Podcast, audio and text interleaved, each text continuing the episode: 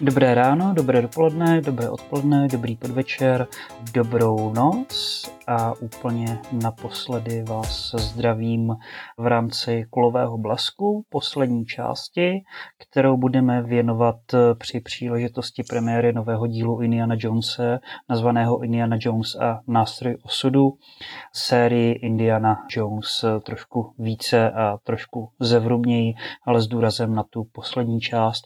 A vítám tady i Marii Barešovou, která předpokládám, že bude takový opoziční hlas, protože není zrovna dvakrát velká faninka Stevena Spielberga a z té poslední části nerežírované Spielbergem, ale Jamesem Mangoldem, eh, tak s ní je mnohem méně spokojená než já, řeknu to takhle eh, eufemisticky a eh, kulantně. A vím, že Marie má něco na začátek do takzvané Forbíny, aby zmínila nějaké své budoucí typy, o kterých už pravděpodobně mluvit nebude, tak ji nechám, aby aspoň o ní promluvila teď. Tak pěkně zdravím i já. Chtěla jsem zmínit dva tituly. Prvním je film Barbie Gréty Gerwigové, který půjde do kin v červenci. Je to pro mě nejočekávanější film roku. Všechny fotky, trailery, co jsme doteďka viděli, jsou za mě extrémně slibný a skutečně se teda nemůžu dočkat, až na tohle půjdu do kina. A druhý typ je časově trochu vzdálenější, ale je to něco, na co jsem čekala teda hodně dlouho, než to uvidím v kině a to je naprosto legendární film Satanské tango, klasika nejen teda maďarské kinematografie Bély Tara a tenhle ten ikonický režisér přijede v listopadu do Prahy, získá vlastně jakou čestnou cenu Akademie muzických umění a při té příležitosti právě uvede v Ponrepu kinu Národního filmového archivu ten zmiňovaný film Satanské tango, který já jsem bohužel nikdy neviděla, protože jsem právě čekala na tu kino příležitost a letos se mi ji dostane a jsem z toho naprosto nadšená a strašně se těším, takže tím takhle sice hodně dopředu, ale zvu na tady to klasické dílo světové kinematografie. Já si to nejsem úplně jistý, jestli kdyby se dal binge watch eh, všech eh, natočených eh, pěti celovečerních dílů Indiana Jonese, tak jestli by to bylo kratší nebo stejně dlouhé nebo možná delší než satanské tango. Ale myslím, že Indiana Jonesovky uspokojí trochu jiný typ publika, než to, které by se na sedm hodin posadilo do Národního filmového archivu na černobílý opus Magnum Bély Avatára, respektive Bély Tára.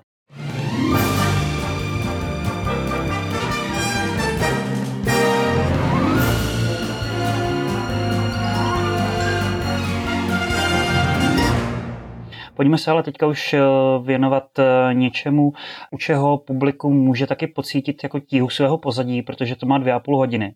A to je poslední Indiana Jones eh, s podtitulem nebo s celým názvem Indiana Jones a nástroj osudu.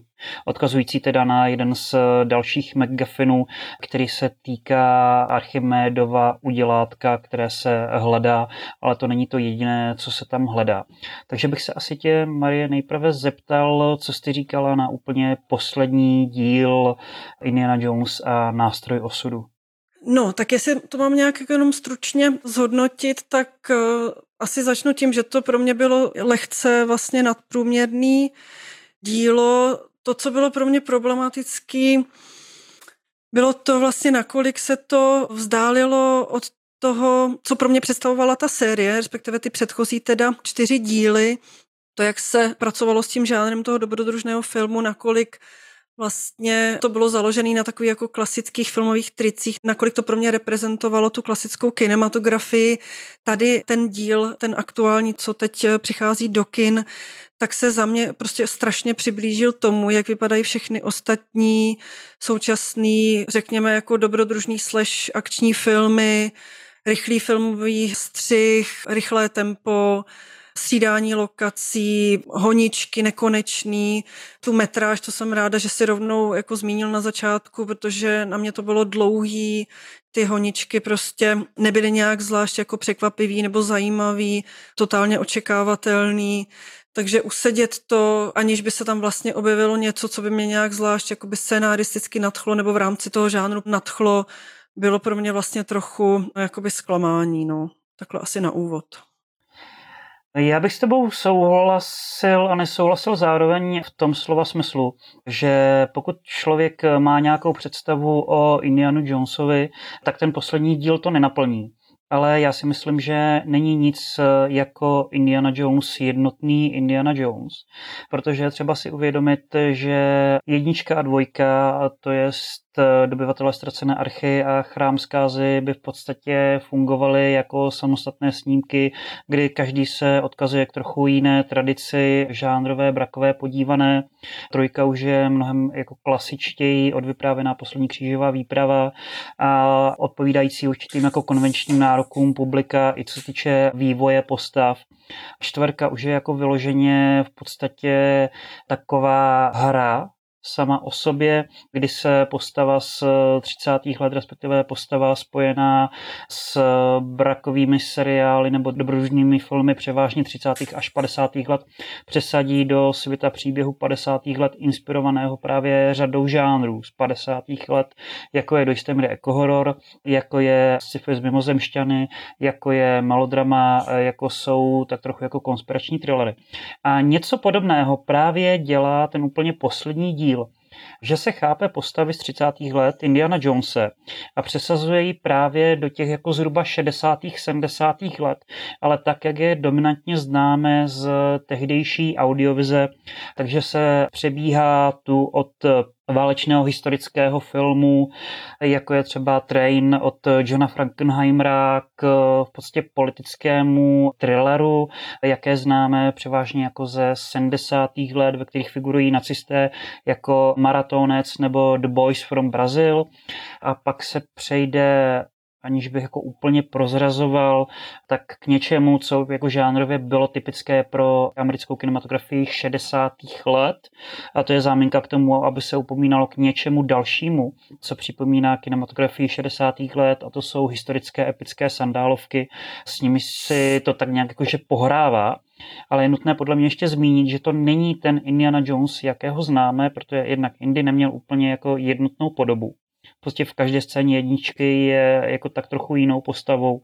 Skutečně se začíná vyvíjet až nějak od trojky dál, včetně toho dílu. A tady vlastně sledujeme od začátku někoho, kdo kdysi býval Indiana Jones a teďka skrze nové dobrodružství, do kterého je donucen, tak se znovu stává Indianou Jonesem, jak si ho pamatujeme. A tomu odpovídá i pojetí toho snímku který se teda odkazuje nejenom k 60. a 70. americké audiovizi, ale i k Spielbergovi a tomu, jak Spielberg pojímal ty své Indiana Jonesy včetně různých jako stylistických a jiných postupů.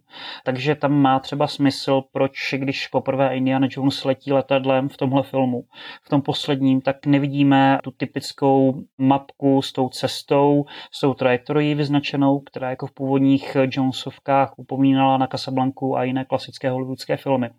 A proč později, když si Indy konečně jako nasadí ten svůj klobouk, má ten bič a má to jako své typické oblečení, tak proč najednou se tam ta mapka, když znovu cestuje, objeví. A takhle se dá pokračovat jako dál v tom, jak je to poučené minulostí audiovize a různými inspiračními zdroji, vzory, s kterými se to pohrává, na které to odkazuje, které to přepracovává. Takže za mě v tomhle velká spokojenost, opravdu jako dost velká spokojenost, na rozdíl teda od tebe. Můžeme probrat nějaké jako dílčí věci, které byly poměrně eh, diskutované. Jednou z těch věcí je, bych řekl, de-aging, což znamená tedy omlazování za pomocí triků, kdy v tom úvodním v podstatě aktu nebo v té úvodní 20-minutové zhruba epizodě Vidíme Harrisona Forda, který je omlazený do své dřívější podoby a to díky tomu, že pro studio Disney předtím jako natočil několik filmů, takže Disney mohlo použít jeho dřívější podobu a tu nějak jako upravit digitálně a nasadit na buď jako obličej kaskadéra nebo na obličej samotného Harrisona Forda staršího, když teda hrál sám sebe ve scénách, kde měl být omlazený. Ten de-aging to je něco, s čím v podstatě hollywoodská kinematografie tak nějak jakože experimentuje nebo se to snaží uplatňovat poslední jako víc než dekádu, řekněme jako s proměnlivou kvalitou a s proměnlivými úspěchy. To prostě odstrašující případy jsou jako ty jedny z prvních například v eh, třetích X-menech pod titulem Last Stand, a nebo z eh, Central Intelligence, kde byl takhle digitálně omlazen Dwayne Johnson, a nebo Johnny Depp v eh, jedněch z Pirátů z Karibiku. Ale naopak ty povedené případy jsou z několika Marvelovek, jako například Kurt Russell ze Strážců Galaxie 2, nebo Michelle Pfeifferová z druhého Antmana, a nebo Robert Downey Jr. z třetího Ironmana. Jak tobě připadl ten de-aging Harrisona Forda tady v posledním Indiana Jonesovi? No já musím říct, že mě to teda nějak eh, neuráželo. Myslím si, že to bylo relativně povedený a skutečně teda ten film sebevědomně ukazuje vlastně tvář Harrisona Forda v té jako omlazené podobě opakovaně, vrací se k tomu a myslím si, že, že skutečně jako připomínal to, jak vypadal Harrison Ford teda před eh, pár desítkami let. Za mě to působilo poměrně zdařile, ale zároveň je pro mě trochu těžké to sledovat eh, nezaujatě v tom smyslu, že když vím, že to je fakt jakoby ta omlazená ta podoba prostě eh, nějakým způsobem deformovaná z té současné podoby, tak eh, je to trochu scizující pro mě. Jo, není to něco, co je pro mě úplně komfortní nasledování. Možná to je tím, že prostě jsem byla zvyklá na to, že, že zkrátka v takových případech se obsadil mladší herec, zkrátka úplně jiný herec a vyrovnal se s tou rolí. Tady ale jako hodně silně chápu proč eh, se s tím pracuje, proč zase odkaz do toho období, eh, ve kterém vlastně ten Indy nebo ty předchozí díly se typicky odehrávaly, jak to vlastně pak eh, souvisí s tím následujícím dějem, takže takže není to za mě samoučelný, to si myslím, že je potřeba říct. A tím, že to, mě to přišlo technicky udělané, tak ze všech těch jako z té přehršle těch efektů a těch jakoby bombastických CGI věcí mě tohle třeba iritovalo jako nejmíň. Eh, já za sebe musím říct, eh, že tady tenhle de-aging byl prostě jeden z nejpovedenějších, který jsem viděl. Ano, je tam jako místy to takzvané valley a podle mě jako nepomáhá moc to, že Harrison Ford starší nadaboval tady tuhle mladší verzi a ten jeho hlas nebyl zrovna jako dvakrát upraven. Takže je tam určitě jako forma distance, ale s kterou jsem jako neměl problém z toho důvodu, že jak si to odkazuje na dějiny audiovize, jak si to s nimi pohrává i po formální stránce, tak jsem jako nebyl vyložený jako ten pohrožený divák, který by byl jako zapojený do toho příběhu, do toho vyprávění, protože ten film tohle ani jako dvakrát nepožaduje, nebo jako pracuje s předpokládanými jako dvěma typy publika, Jedno, dejme tomu to naivní, neobeznámené s tím odkazovaným, a to druhé jako kritické poučené, které podle mě jako na ten de-aging přistoupí spíš protože se bude všímat i e, jiných věcí, například inscenace před kamerového prostoru, který právě upomíná na to, jak byly snímány válečné filmy v 60. letech, zejména jako ten už, myslím, jednou zmiňovaný mnou The Train.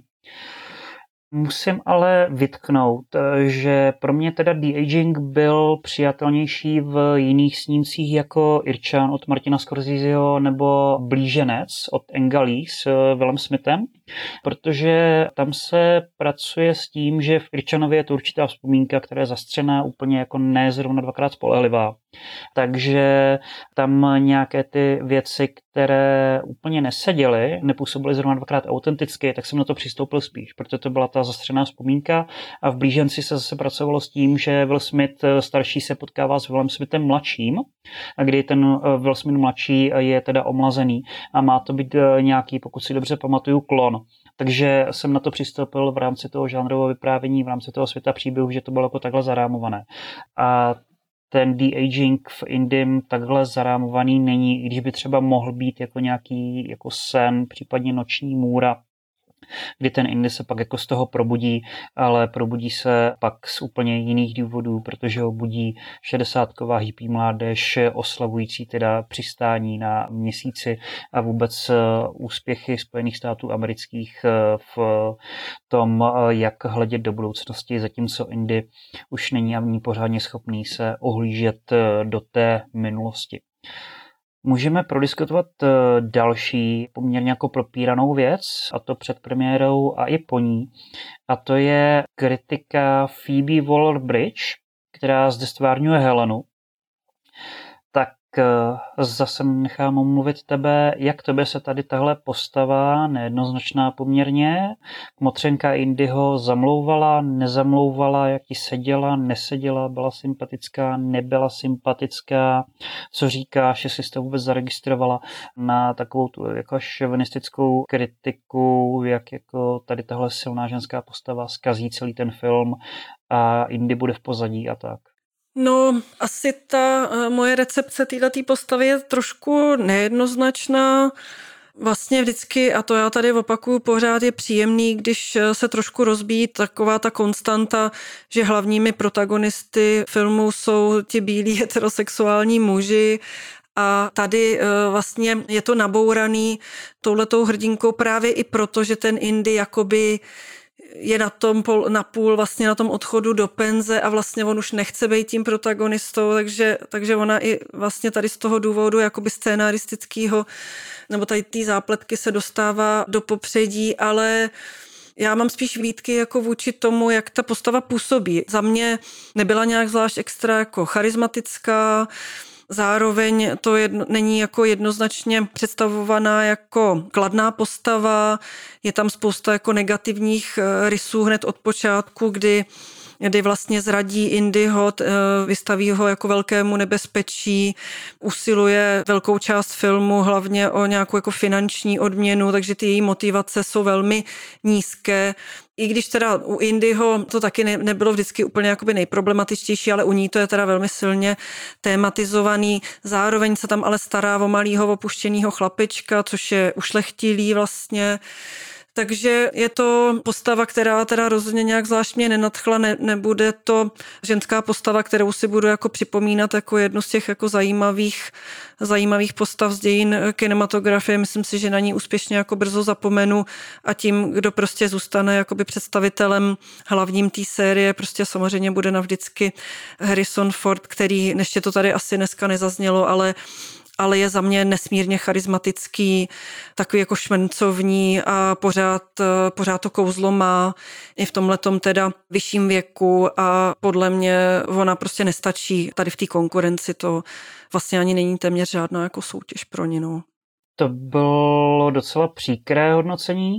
Já musím říct, že jsem na to pojetí postavy přistoupil a neměl jsem s tím problém. Ani bych jako nevytýkal, že ta postava nebyla nějak sympatická, jak se často ozývá v určitých kruzích, protože ta postava, alespoň podle eh, různých rozhovorů a vyjádření režiséra a té představitelky Phoebe Waller-Bridge, tak eh, odkazovala nebo spíš jako vycházela z jednoho klasického hollywoodského filmu ze Screwballové komedie, to je komedie, kde se velmi rychle mluví a je to až jako překotné. A to ze snímku do Lady Eve, kdy eh, Barbara Stanwycková tam stvárnila taktéž jako neúplně jednoznačně kladnou podvodnickou postavu kde nám má být sympatická až v průběhu toho filmu posléze, co týče jejího obratu, jejího vývoje a podobně. Tady myslím u Indyho posledního může být jako pro některé problém v tom, že ta postava neprochází ani tak sama o sobě pořádným uvěřitelným vývojem, když projde nějakým obloukem, protože se s ní pracuje podobně jako třeba s ostatními postavami v Jonesovských dobrodružstvích v jednice a ve dvojce, že ten vývoj je vloženě skokový. V jedné scéně jedná nějak, vloženě oportunisticky proti Indimu a že to ohrožuje na životě a v jiné scéně zase eh, jedná tak, že ho zachraňuje, protože se v ní najednou probudí svědomí a v jiné scéně zase jedná trochu jinak eh, ve smyslu eh, dámy v nesnázích, která není až tak v nesnázích, protože si umí pomoct. Takže tady tohle střídání typů bylo zajímavé, že to jako nebyla vyloženě postava, která by byla jenom dáma v nesnázích, která by fungovala jako takové komediální odlehčení, jako ta ženská hrdinka nebo hrdinka v uvozovkách v tom druhém díle, respektive chronologicky fakticky prvním, co týče dění ve světě příběhu, eh, chrám zkázy. Takže jako to není nic takhle otravného nebo nic takhle jako přepáleného, co týče práce s určitými jako kliše, stereotypy a tropy spojenými s postavami. Navíc teda nemám problém s Phoebe Waller-Bridge jako herečkou, přestože je u ní jako trochu problém ten typecasting, kdy většinou stvárňuje jeden a ten stejný typ postavy už od Fleabag a je, je tomu tak v podstatě i tady v tom posledním Indiana Jonesovi. A když jsem to tak trošku nakousl, protože jsem zmínil Lady Eve, tak si myslím, že dál bychom mohli probrat to, jak se Indiana Jones jako série vztahuje k minulosti audiovize a jak se tady tenhle díl, a já už jsem to trošku nakousl v tom svém zhodnocení, vztahuje k dějinám kinematografie.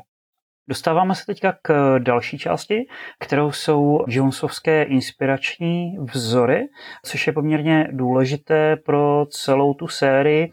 Vy pravděpodobně jako velmi dobře znáte ten příběh o tom, jak George Lucas spolu se Stevenem Spielbergem, když byli na dovolené na Havaji, tak eh, vymysleli vlastně eh, celou tu koncepci, nebo si ji jako nějak eh, srovnali, ujasnili, kdy Steven Spielberg říkal, že by rád natočil něco jako Jamesa Bonda, akorát mu Jamesa Bonda dost dobře neumožnili natočit, protože Bondovky dávali režírovat Britům, jakožto agenta kolonizátora. A George Lucas by naopak rád vzdal podstup seriálům, na kterých eh, vyrůstal, seriálům třeba jako z 30. letech, které produkovala společnost eh, Republic, eh, seriálům jako Zero Rights Again, Odtud máme ten jako slavný Indiana Jonesovský Bitch a dalším seriálům, například Nioka, kdy podle té hrdinky Nioky, nebo teda Perils of Nioka, je konstruována postava Marion Vědnice, jakožto silnější ženské hrdinky, která právě vychází z tady těchto seriálových eh, tradic. Takže ani jako v novém díle to není žádný voukismus, jak se tvrdí, nebo něco podobného, stačí znát jenom jako dějiny audiovize. A vedle toho byla postava Indiana Jonese inspirována velkou řadou dobrodružných snímků, zejména snímky jako Čína z roku 1943, či o vlastně necelých deset let později Hongkong, a nebo z Secret of the Incas. Přičemž tady tyhle tři snímky mají typické, že mají ústřední postavu, která je dobrodružná, která nosí tu typickou fedoru, která má už ten typický oblek, který si spojujeme právě s Indiana Jonesem. A v jednom z těch snímků v Číně dokonce ta postava se jmenuje Jones, Indiana Jones, a je jako taková představená. A navíc eh, ještě pro Indiana Jonese jakožto inspirační zdroj vedle Bondovek, vedle těch dobružných podívaných jako Čína, Hongkong a Secret of Incas, tak posloužil eh, Humphrey Bogart nejenom teda v Casablance, ale i v eh, pokladu na Sierra Madre. A ty inspirační vzory a upomínání na ně je v podstatě tak důmyslné, že když na začátku druhého dílu Chrámu zkázy vidíte Indiana Jonese v pro něj netypickém, nedobrožném obleku, to je v bílém sáčku, tak dost dobře nevíte, jestli se teďka upomíná na eh, některou z raných Conneryho Bondovek, a nebo se upomíná na Humphreyho Bogarta v Casablance. Každopádně takhle je to hra s dějinami kinematografie, s dějinami audiovize a vlastně i s dějinami různých textů a s dějinami dějinami literatury, protože Indiana Jones jakožto postava byl inspirován i literárními hrdiny nebo dobrodruhy, jako je například eh, Alan Quatermain což je poněkud ironické, protože pak eh, odvisle od úspěchu dobyvatelů ztracené archiv v 80. letech, tak eh, Bčková společnost Canon Films vyprodukovala dva filmy právě adaptující literární předlohy Alana Quatermaina, respektive s Alanem Quatermainem jako postavou, a to Doby krále Šalamouna a Ztracené město zla, kdy ten druhý díl je o poznání horší než eh, ten první. Je nutné ale zmínit, že každý Indiana Jones čerpá z trochu jiných tradic, odkazuje se k jiným tradicím, případně kombinuje různé tradice. Já bych se teda navrátil eh, tomu poslednímu dílu Indiana Jones a nástroj osudu, kdy už jsme teda řekli, že Indiana Jones čelí nacistům, což bylo typické pro eh, některé 70 filmy, kde nacisté se znovu navraceli jako záporáci, kteří se nějak dokázali začlenit do americké společnosti, ale dál tam rozsévat tu nacistickou ideologii což byl případ filmů jako Maratony s Dustinem Hoffmanem nebo The Boys from Brazil s Gregory Peckem. Taktéž už se, myslím, zmiňoval eh, ten snímek The Train, eh, ve kterém hraje Bart Lancaster. A ten byl podle mě jako velkým inspiračním zdrojem, velkým inspiračním vzorem pro tu úvodní sekvenci v té pětce, i co se týče vůbec eh, toho, jak je přeplněný ten předkamerový prostor, jak je snímán ten předkamerový prostor a že Indy se snaží zachránit muzejní exponáty, archiválie, které si nacisté odváží a chtějí je ukrást snížit, což je vlastně námět The Train, záchrana muzejních exponátů před nacisty, kteří je právě odvážejí ve vlaku, přičemž ten vlak ideálně by neměl být zničen, neměl být vyhozen do povětří, což teda likvidací těch nacistů poněkud komplikuje. Taktéž teda jak čtvrka, tak vlastně i pětka vychází ze, nebo vlastně všechny díly Indiana Jonese vychází ze skrubolových komedií, to jest romantických komedií klasického Hollywoodu. Čtvrka teda víc z Africké královny s Humphrey Bogartem a Hepburnovou a pětka teda víc z Lady Eve po vzoru, které teda konstruuje tu postavu Helen, kterou hraje Phoebe Waller-Bridge jakožto nejednoznačnou, neúplně sympatickou, spíše zlodějskou nebo oportunistickou ale nakonec nějakému poznání dospívající a na více sympatickou se proměňující postavu nebo charakter, když to řeknu takhle hloupě. A jedním z poměrně jako velkých inspiračních zdrojů, co se týče jako průchodu 60 a 70 audiovizí, což teda poslední Indie, tak jsou sci-fi historické sandálovky. Je nutné vědět, nebo je dobré vědět, že pro 60 hlavně 60 audiovizi americkou nebo angloamerickou, byly typické Bčkové sci-fi, než se pak prosadili do těch Ačkových, které pravděpodobně znáte, jako je třeba Planeta opic z roku 1968. A byl i adaptován jako asi nejvydařenější adaptace té literární předlohy Stroj času od Velse. A vznikly i jeden z nejlepších dílů doktora Wu jako takové, a to v 60. letech Invaze daleků na zemi a doktor Wu a dalekové, a to v první polovině 60. let. Takže pokud víte, že poslední Indy se jmenuje Indiana Jones a nástroj osudu, že ten nástroj osudu nějak souvisí s tím co vynalezl Archimedes a že se odkazuje na 60 kinematografii a že pro 60 kinematografii byly typické sci-fi s cestováním v čase, tak byste pravděpodobně měli být i připraveni na to, že poslední Indiana Jones je takovou procházkou po 60 a 70 audiovizi, kdy ta postava Indiana Jones je jenom taková záminka nebo spojovník tady tohohle. Na magii nevěřím ale párkrát v životě jsem viděl věci, co nejdou vysvětlit. A tak věřím, že nejde o to, čemu věříš. Ale jak moc tomu věříš. Teď už se mírně dostáváme teda k spoilerové části, kdy můžeme probrat eh, ten závěrečný akt, který vyvolává a myslím, že ještě bude vyvolávat určité kontroverze, stejně jako nikoli vymozemšťané, ale bytosti z jiné dimenze v poslední, nebo v předposledním Indiana Jonesovi v křišťálové lepce. Tak upozorňuji spoilery, pokud si na to potrpíte. A zeptal bych se teda, Marie, jak tobě sedl ten zvrat nebo ta úhybka do dalšího žánru, a to sci-fi s cestováním v čase? No já musím říct, že já jsem to hodně vztahovala tím předchozím dílům Indiana Jonese, kdy vždy, vždycky vlastně Indy usiloval o nějaký teda velemocný artefakt a v každém vlastně díle ten artefakt byl spojený s něčím, co bych mohla nazvat nějakou jako nadpřirozenou mocí nebo nějakým jako nevysvětlitelným jevem, což už má vlastně k tomu sci-fi prvku jako velmi blízko. Nehledě na to, že v té křišťálové lepce, že jo, skutečně jsou teda ty mimozemské bytosti zmiňované, Takže za mě v tomhle tom to zase odpovídá jakoby tady tím využití nebo práci tady s tou jakoby klíčovou rekvizitou, tím předmětem, o který protagonista usiluje a jehož teda účinky jsou vždycky, a myslím si, že to fakt platí o každém tom předchozím díle, jak už jsem říkala, prostě nadpřirozené, nevysvětlitelné a až jako děsivé vlastně by se dalo říct, jo? že to je něco jako nesmírně mocného, počínaje tou archou, že jo? co nejde kontrolovat třeba, nebo nenutně kontrolovat, nebo nevíme, jak, co můžeme vlastně očekávat, jakou to bude mít moc a nikdo z těch protagonistů to vlastně neví.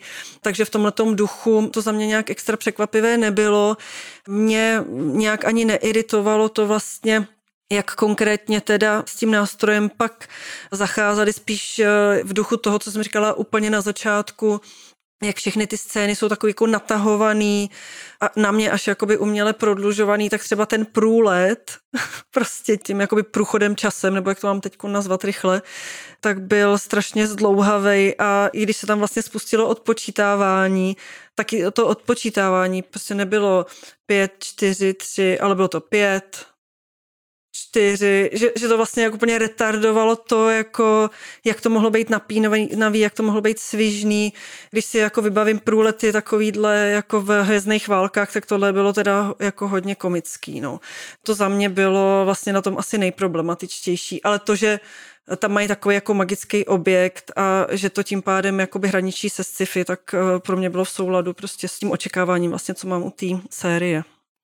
S tím souhlasím, co si právě říkala a ono je docela zajímavé, jak se pracuje s těmi takzvanými megafinemi nebo megafiny, což jak to definoval Alfred Hitchcock, který to takhle pojmenoval tak jsou rekvizity, které jsou jako velmi nebo extrémně důležité pro postavy, ale v podstatě naprosto nedůležité nebo zaměnitelné s čímkoliv pro publikum. A ono je zajímavé, že v té Indiana Jonesovské sérii máme vždycky nějaké ty megafiny, nebo převážně máme ty megafiny, kdy někdy se dostanou do toho názvu, jako v případě křišťálové lepky nebo toho nástroje osudu. A někdy je to ta archa úmluvy, jako v případě té jedničky dobyvatelů ztracené archy. Ale ty megafiny jsou fakticky jako velmi důležité a jsou zároveň jednak jako záminkou s dějinami, s dějinami kinematografie, jako hry s dějinami kinematografie s přeskakováním mezi různými žánry. A taky jsou důležité v podstatě tématicky, ve trojce se řeší vztah otec, syn, určitá jako věčnost a moc, která vyplývá z držení takových jako předmětů, které můžou vést k nějaké věčnosti Stejně tak ve čtverce ta křišťálová lepka nakonec jako představuje určitou moc vědění, touhy po maximálním možném vědění, které může být zničující. V té jedničce ta archa umluvy je v podstatě, jak se to někdy vykládává v některých jako videoesích nebo tak, takovou židovskou pomstou od Stevena Spielberga, židovského režiséra na nacistech, kteří jsou tam karikováni a zároveň ta archa umluvy, jakožto biblický nástroj se pomstí těm nacistům za to, co napáchali v podstatě nekřesťanského, nebiblického. A tady u toho nástroje osudu, tak se tam vnáší otázka času, obracení se do minulosti, vztahování se k minulosti, a to nejenom teda audiovize, ale i pro tu postavu ústřední Indiana Jonese, co si prožila, jak už žije spíše v minulosti, zároveň už není jako tak schopná jako v minulosti a žije ve světě na konci 60. let, který se upíná v podstatě do budoucnosti nebo do vesmíru, do mezigalaktických letů a už jako ani ty jeho studenty a studentky nezajímá výklad archeologie. Stačí si jenom jako srovnat scénu s jedničky, kde na něj pomrkávají s tím, že ho milují a scénu tady, kdy ti studenti, studentky jsou otrávení a nejradši by jako utekli z té přednášky, protože se zrovna jako slaví přistání na měsíci nebo něco takového, že jo.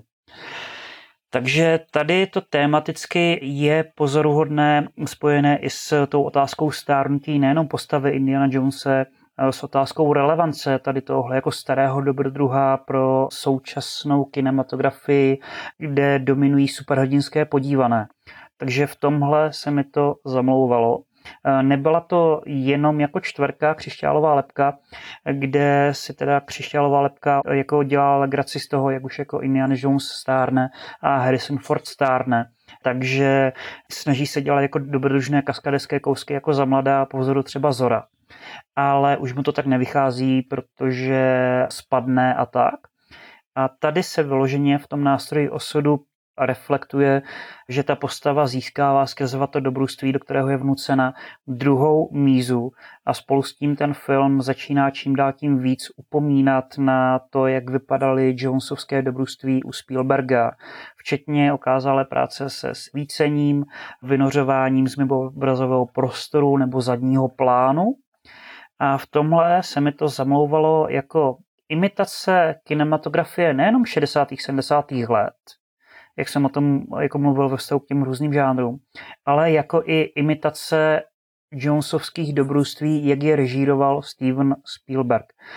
Což nás může jako dostat k tématu, jak se ti zamlouval tady tenhle Indiana Jones ve srovnání s těmi předchozími?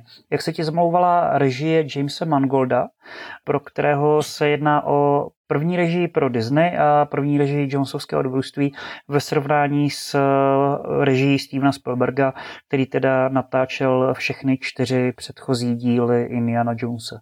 Já myslím, že, že se budu trošku opakovat v tom, co jsem říkala v tom úvodním komentáři k Indimu, že vlastně tenhle ten film mnohem víc působí jako jakési jako opakování toho, jak teď vypadá současná kinematografie toho, řekněme, dobrodružně akčního žánru, protože to, to se vlastně hodně jakoby smívá, nebo do toho vstupují právě ty komiksovky, že jo, a tady ty superhrdinovky. A za mě to už jako je vlastně dost zaměnitelný styl nějakého eh, jako teda zdatného řemeslníka a zároveň nakolik se tam jakoby nadužívají ty efekty, to CGI, tak to prostě už neodpovídá tomu, co představuje ta režijní práce toho jako klasického tvůrce Stevena Spielberga. Ty jeho filmy pro mě prostě vypadají úplně jinak, jsou mnohem jako čistší, jednodušší eh, ve smyslu jako toho filmového stylu, eh, jasnější. Jediná jakoby spojnice teda na úrovni toho stylu mně přišlo, že to drželo jakoby slušnou práci jako s kamerou a kompozicí, což vždycky byly devízy toho Indiana Jonese, zajímavý vlastně úhly eh, kamery, různý podhledy, přeostření a podobně ale tady vlastně tím, jak je ten obraz mnohem plnější, mnohem nasycenější různých prvků, efektů, jako komplikovaných scén ve městě, strašně moc postav, tak to vlastně ani tolik už nevynikne, no, takže za mě teda to je jako strašně velký rozdíl prostě, no, tenhle ten poslední díl proti těm předchozím. Pro mě taky, i když je to podle mě dané tím, že se upomíná zase na něco trošku jiného, ale musím říct, že Spielbergová režie oproti té Mangoldově vyniká o poznání víc. Obzvlášť teda čtyřka, kdy se zapomíná, jak jako skvěle je Indiana Jones 4 zrežírovaný, co se týče dalších záběrů, kompozic, rozmístění těch postav před kamerovém prostoru do určitého jako trojúhelníku, což je jako častý kompoziční princip v rámci těch scén. Eh, jak je třeba chytře i jednička zrežírovaná právě co týče práce s tím mimoobrazovým prostorem, čemuž byly věnovány různé analytické texty, myslím Barena Bucklanda a dalších, které si můžete případně přečíst, pokud byste měli nějaký zájem určitě jako promluváme k publiku, které něco takového dělá, že čte si analytické anglické texty. Ale musím říct, že ten poslední díl mi nepřišel špatně zrežírovaný. Myslím, že mi přišel jako velmi dobře stylizovaný, upomínající se na minulost v tom slova smyslu, že teď mají postavy temnější kostýmy, protože chceme, aby to působilo jako sendesátkové špionážní thrillery, nebo chceme, aby to působilo jako black exploatace, to je exploatace s černovskými postavami ze 70. let. Tady naopak chceme, aby to bylo v ostrém kontrastu s teplou barevnou paletou při oslavě, kdy se má upomínat zase na nějaké jako 60 kové historické sci-fi, nebo neúplně historické sci-fi v té době, ale prostě pojednávající o vesmírných úspěších eh, Ameriky. A v tomhle mi to přišlo jako dobré. Co je podle mě zajímavé, je, že pro 60 70 kinematografii a vlastně pozdější byly víceméně jako typické dva postupy řešení scén. Dřívější sit and deliver, to je sedět a všechno říct, co jsme mohli vidět třeba jako v dřívějších eh, Jonesovkách, hlavně jako v prvním dílu. A ten pozdější přístup byl walk and talk, aby se to jako trošku dynamizovalo. A tady už nemáme jako walk and talk, ale máme drive and show, když to řeknu jako takhle, kdy i jako podstatné informace získáváme, když postavy jsou v nějaké akční scéně, v rámci které rychle jedou, nebo jenom jak se dá rychle jet za pomocí tuk-tuků a podobných jako vozítek. Takže tohle je jako takové zpřístupnění Indiana Jonese pro mladší generaci, že už i informace se dozvídáme během akce, která je samozřejmě rychlá, eh, rychle stříhaná a s bližším rámováním, eh, takže je opoznání jako méně přehledná, než jak ji jako naprosto precizně, přehledně a v dalších záběrech eh, režíruje Steven Spielberg. Ale tím jako nějak zvlášť nechci hanit tu režii, protože je eh, podle mě jako velmi vydařená. Jenom to jako fakt není level Steven Spielberg a nic jako level Steven Spielberg od toho jako dost dobře očekávat eh, nemůžete. Což nás tak jako víceméně přináší ke skoro konci. Já bych jenom uvedl, že stejně jako Království křišťálové lepky, bylo odpremiérováno na Ačkovém snobském festivalu v Cannes, tak stejně tak byla odpremiérována i tahle pětka Indiana Jonese s tím názvem Nástroj osudu. A zatímco Království křišťálové lepky před těmi 15 lety mělo v Cannes převážně pozitivní ohlasy, na co se zapomíná. A i u nás mainstreamová kritika ten film jako velmi chválila a dávala prostě plná hodnocení, jak v cinemě, tak v premiére a akorát po letech eh, fanoušci začali prskat, takže se na ten díl nahlíží jako mnohem negativněji než jako v době svého uvedení. Tak pětka měla premiéru v Cannes, měla převážně jako spíše záporné, při nejlepším jako průměrné hodnocení, maximálně naprosto výjimečně jako mírně nadprůměrné nebo nadprůměrné. A ten potlesk v Kán byl jenom pětiminutový, což znamená, že se jako většinou tleskalo Harrisonu Fordovi, který byl jako přítomný v sále. A navíc v Kán, když začne potlesk, tak se nepouští pryč jako z toho sálu. Takže ti lidi tam prostě museli být a tleskat, protože nic jiného jako dost dobře nezbývalo. A teďka po premiérách ty divácké ohlasy jsou pozitivnější, čímž je to jako teda v kontrastu s přijetím a uvedením toho předchozího dílu Křišťálová lepka tak si říkám, co ty, Marie, jak si stojí nástroj osudu ve srovnání s předchozími díly? A pak řeknu, jak to mám já, po té, co jsem nedávno absolvoval maraton. Tak za mě ty předchozí díly jsou trošku nevyrovnaný. Mě jako extrémně iritovala ta druhá epizoda, tu jsem jako vyloženě protrpěla. Ty ostatní, respektive ty, který rámují, to znamená první a třetí, to znamená ty dva díly, co ještě vznikly v 80. letech, stavy mnohem výš. Možná, že ten čtvrtý díl stojí jakoby někde trochu jakoby mezi, asi tím, že je, že je trochu mladší, ale stejně pořád si myslím, že jednak tím, že ho stále režíroval Steven Spielberg a že se to ještě víc blížilo tomu, co já jsem tady nazývala nějakou, jakoby řekněme, tou klasickou kinematografií, analogovou a trikovou a ne prostě efektovou, tak eh, za mě prostě tenhle ten přístup je mi bližší a naopak to, co už eh, jako jsem tady eh, několikrát zmiňovala, u toho posledního dílu je za mě takový jako vyprázdněný, no, už za mě. Nenabízí tím vlastně ten pátý díl něco jako originálního ve srovnání prostě s tou současnou kinematografií, no. Takže je to takový jako hybrid pro mě, no, tím pádem, že vlastně nevyniká jakoby nad současnou kinematografií, není to jakoby z těch jakoby akčních filmů eh, ty poslední doby něco, co bych zařadila mezi výjimečný tituly, ale tím jakoby odskokem od těch původních dílů už se vlastně ani nevyrovná jako ani jim, no. To je takový asi, tak asi polopaticky bych to schrnula, no. Jak mám tendenci říkat, to se shodneme i neschodneme zároveň. Můj žebříček by byl poněkud atypický. Já s tebou souhlasím s tím, že pětka by byla až úplně na konci, co se týče nějakého pořadí. Na prvních místech bych, a to je teď docela kontroverzní názor, měl dvojku a čtvrku, protože k Indiana Jonesovi přistupuju s ohledem na to, jak se stavuje k dějinám audiovize. A pak by na zhruba stejném místě byla jednička a trojka, poněkud jako klasičtější, konvenčnější trojka. A pak by až byla pětka, ale to neznamená, že by pětka podle mě nebyla velmi dobrý, až skoro jako výborný film.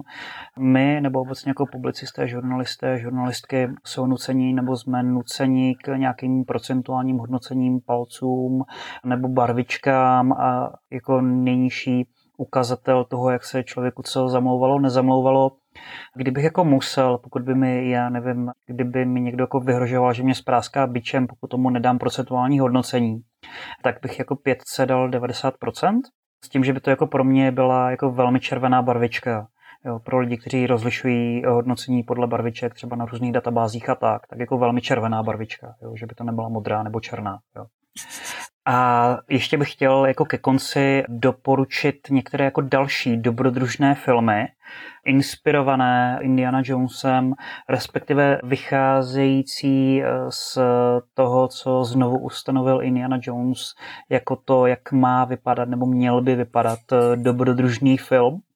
Film prostě reagující na komerční a hlavně kritický úspěch eh, nebo relativní kritický úspěch dobyvatelů ztracené archy a tam bych za sebe jako nejvíc vyzvihl dva díly, první dva díly Božské relikvie, režírované, produkované a i stvárněné, co se týče hlavní role Jackie Chanem, kdy ta jednička upomíná na dobyvatele ztracené archy ve svém prologu a ta dvojka je v podstatě už jako full indie mod s nacisty, nacistickým zlatem a přepáleným okázale kaskadérským, zároveň jako skvěl komediálním závěrem. Takže pokud jste neviděli jako tady tyhle 80 nebo pozdně 80 fláky s Jackie Chanem, božskou relikvii, pokud jste na tom třeba jako nevyrůstali na komerčních stanicích, tak si to doplňte, protože valná většina těch jako dobrodružných filmů z 21. století tomuhle nesahá ani, já nevím, po jako závěsný Colt Indiana Jonese, nebo jako to, kde má umístěný bič takže pořád podle mě i Indiana Jones poslední je výrazně lepší než ty jako příšerné mitkultové adaptace Dana Browna jako Šifra Mistra Leonarda, Anděla Démoni nebo Inferno je jako výrazně lepší než ty videoherní adaptace jako Uncharted nebo Tomb Raider. A Akora z 21. století je podle mě lepší dobrodružo eh, Tintinova dobrodružství, eh, režírovaná Spielbergem, protože Spielberg v tomhle jako žánru evidentně jako kraluje. A navíc ta virtuální kamera mu umožnila jako další hrátky s návazností a stylem jako takovým, takže to je jako parádní analytická podívaná, nejenom jako parádní divácká podívaná. Co za tebe, co bys doporučila? Jo, Mumie vlastně strašně, že jo, se vztahuje k tomu Indimu, je to taková série, která podle mě ho nejvíc připomíná takovým tím jakoby přímočarým způsobem.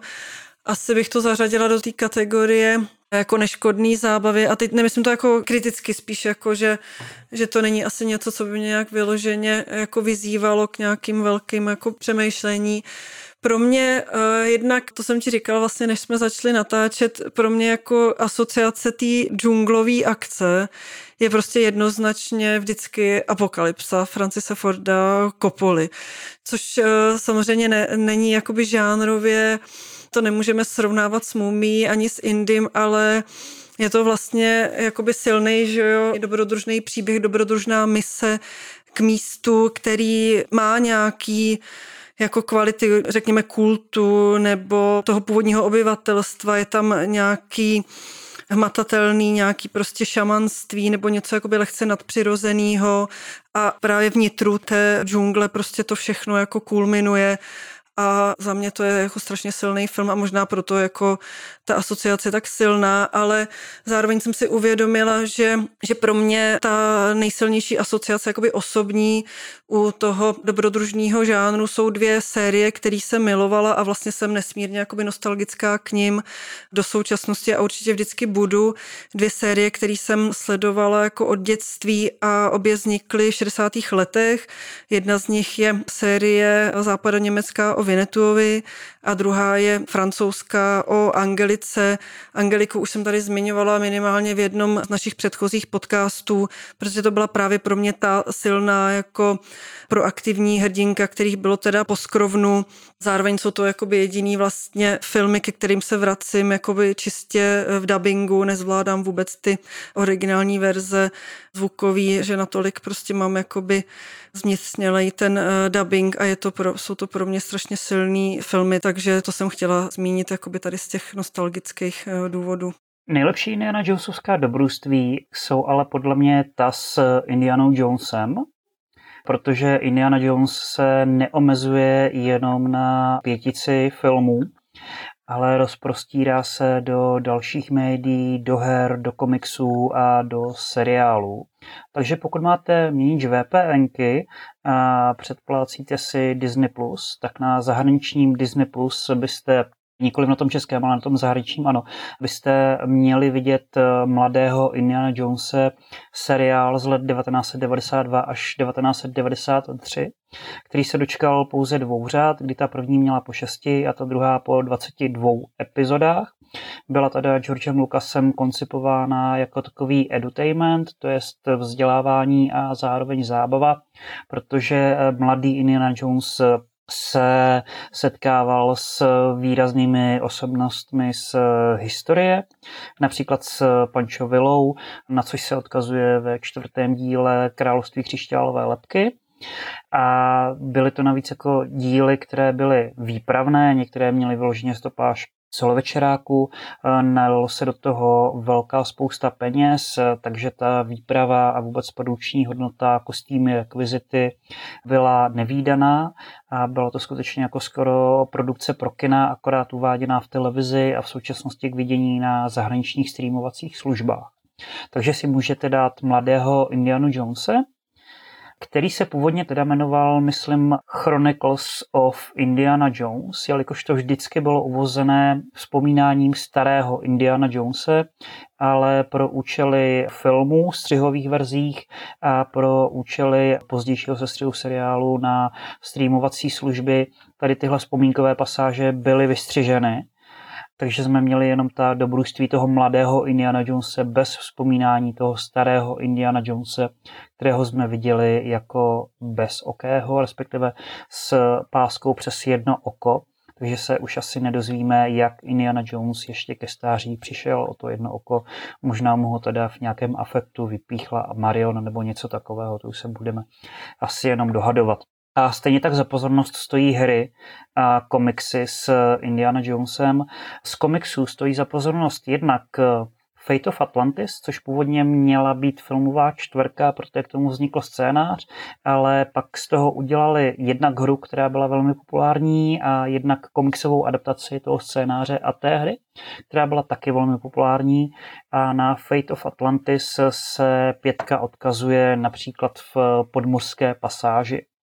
A za zmínku stojí i komiks Indiana Jones and the Spirit of Destiny, kde Indiana Jones hledá to kopí, které teda úspěšně, nebo možná neúspěšně, to se dozvíte, když dorazíte do kina, hledá, případně nachází v pětce filmové, která teda neignoruje ani tady tyhle komiksová dobrodružství Indiany Jonese. A pokud byste chtěli další hry, tak velmi chválené jsou ty v Lego provedení, které v podstatě adaptují první tři díly. A za sebe bych mohl doporučit eh, vedle Fate of Atlantis i Emperor's Tomb, které se odehrává krátce před eh, začátkem chrámu zkázy, který vlastně předchází dobyvatelům ztracené archy, co se týče Indiana Jonesovské chronologie. A to už máme z doporučení vlastně úplně všechno a z tohoto dílu to máme skoro úplně všechno protože ještě stojí za zmínku, že poslední Indiana Jones je jedním z nejdražších filmů vůbec. Uváděný rozpočet je krátce pod, nebo mírně pod 300 milionů dolarů. Tvrdí se, že údajně třetina nebo skoro třetina šla na de-aging a na triky vůbec. A ještě se to teda prodražilo kvůli covidu, odkladům, odkladům natáčení, eh, covidovému štábu, který se staral o to, aby jako herci, herečky a vůbec jako štáb nechytili ten covid během pandemie. A samozřejmě to bylo nákladné i s ohledem na honorář Harrisona Forda, který sice tvrdí, jak se do téhle role chtěl vrátit, protože na rozdíl od Hanna Sola Indiana Jones jako postavu měl rád vždycky, ale pokud vám nabídnou honorář ve výši nějakých 60-65 milionů dolarů, tak pravděpodobně by se to ani v 80 letech neodmítli, že jo? to si jako přiznejme. Otázkou je, nakolik pátý Indiana Jones bude komerčně úspěšný, protože jednak k těm uváděným 300 milionům se musí připočíst ještě zhruba 150 milionů za propagaci, jak to tak bývává. A taky se ty rozpočty neuvádí většinou v plné výši. Takže ten náklady, jako rozpočet a ještě na reklamu, ten film dělají jeden z nejdražších vůbec za dobře jako skoro 500 milionů nebo klidně přes 500 milionů dolarů. A je otázka, jestli ten film jako dosáhne na tržbách aspoň 800 milionů, aby se jako ten rozpočet nějak aspoň trošku vyrovnal a neskončilo to úplně ve ztrátách. Ale ty první projekce, víkendové projekce jsou v podstatě katastrofální a kina, zejména zahraniční americká kina, víceméně jako zejí prázdnotou. Takže to vypadá, že tady tomuhle staromilskému typu dobrodruhů, kteří mají sice nějaké jako superhrdinské nebo komiksové kořeny, jako Zoro, a vlastně i ten valící se balvan z jedničky upomíná na jeden z komiksů DuckTales.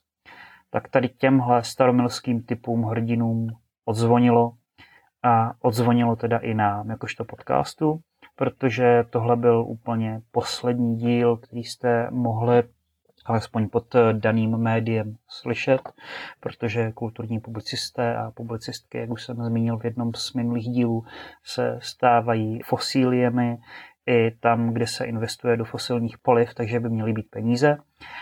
A za sebe bych se asi rozloučil tak, že když jsem vždycky každý díl začínal variací na pozdrav z kultovního snímku s Jimem Kerrym od Petra Vejra Truman Show, tak bych se rozloučil tak, že bych ocitoval jednu nebo parafrázoval jednu z posledních vět, kterou tam postava stvárněná Jimem Kerrym řekne.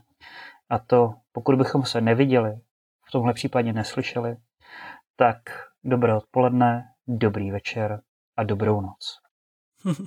Loučíme se s Indym a loučíme se s naším podcastem. Díky za tohle roční dobrodružství a třeba budeme mít příležitost se vidět nebo slyšet při nějaké jiné příležitosti. Mějte se dobře. In case I don't see you. Good afternoon, good evening and good night. Yeah!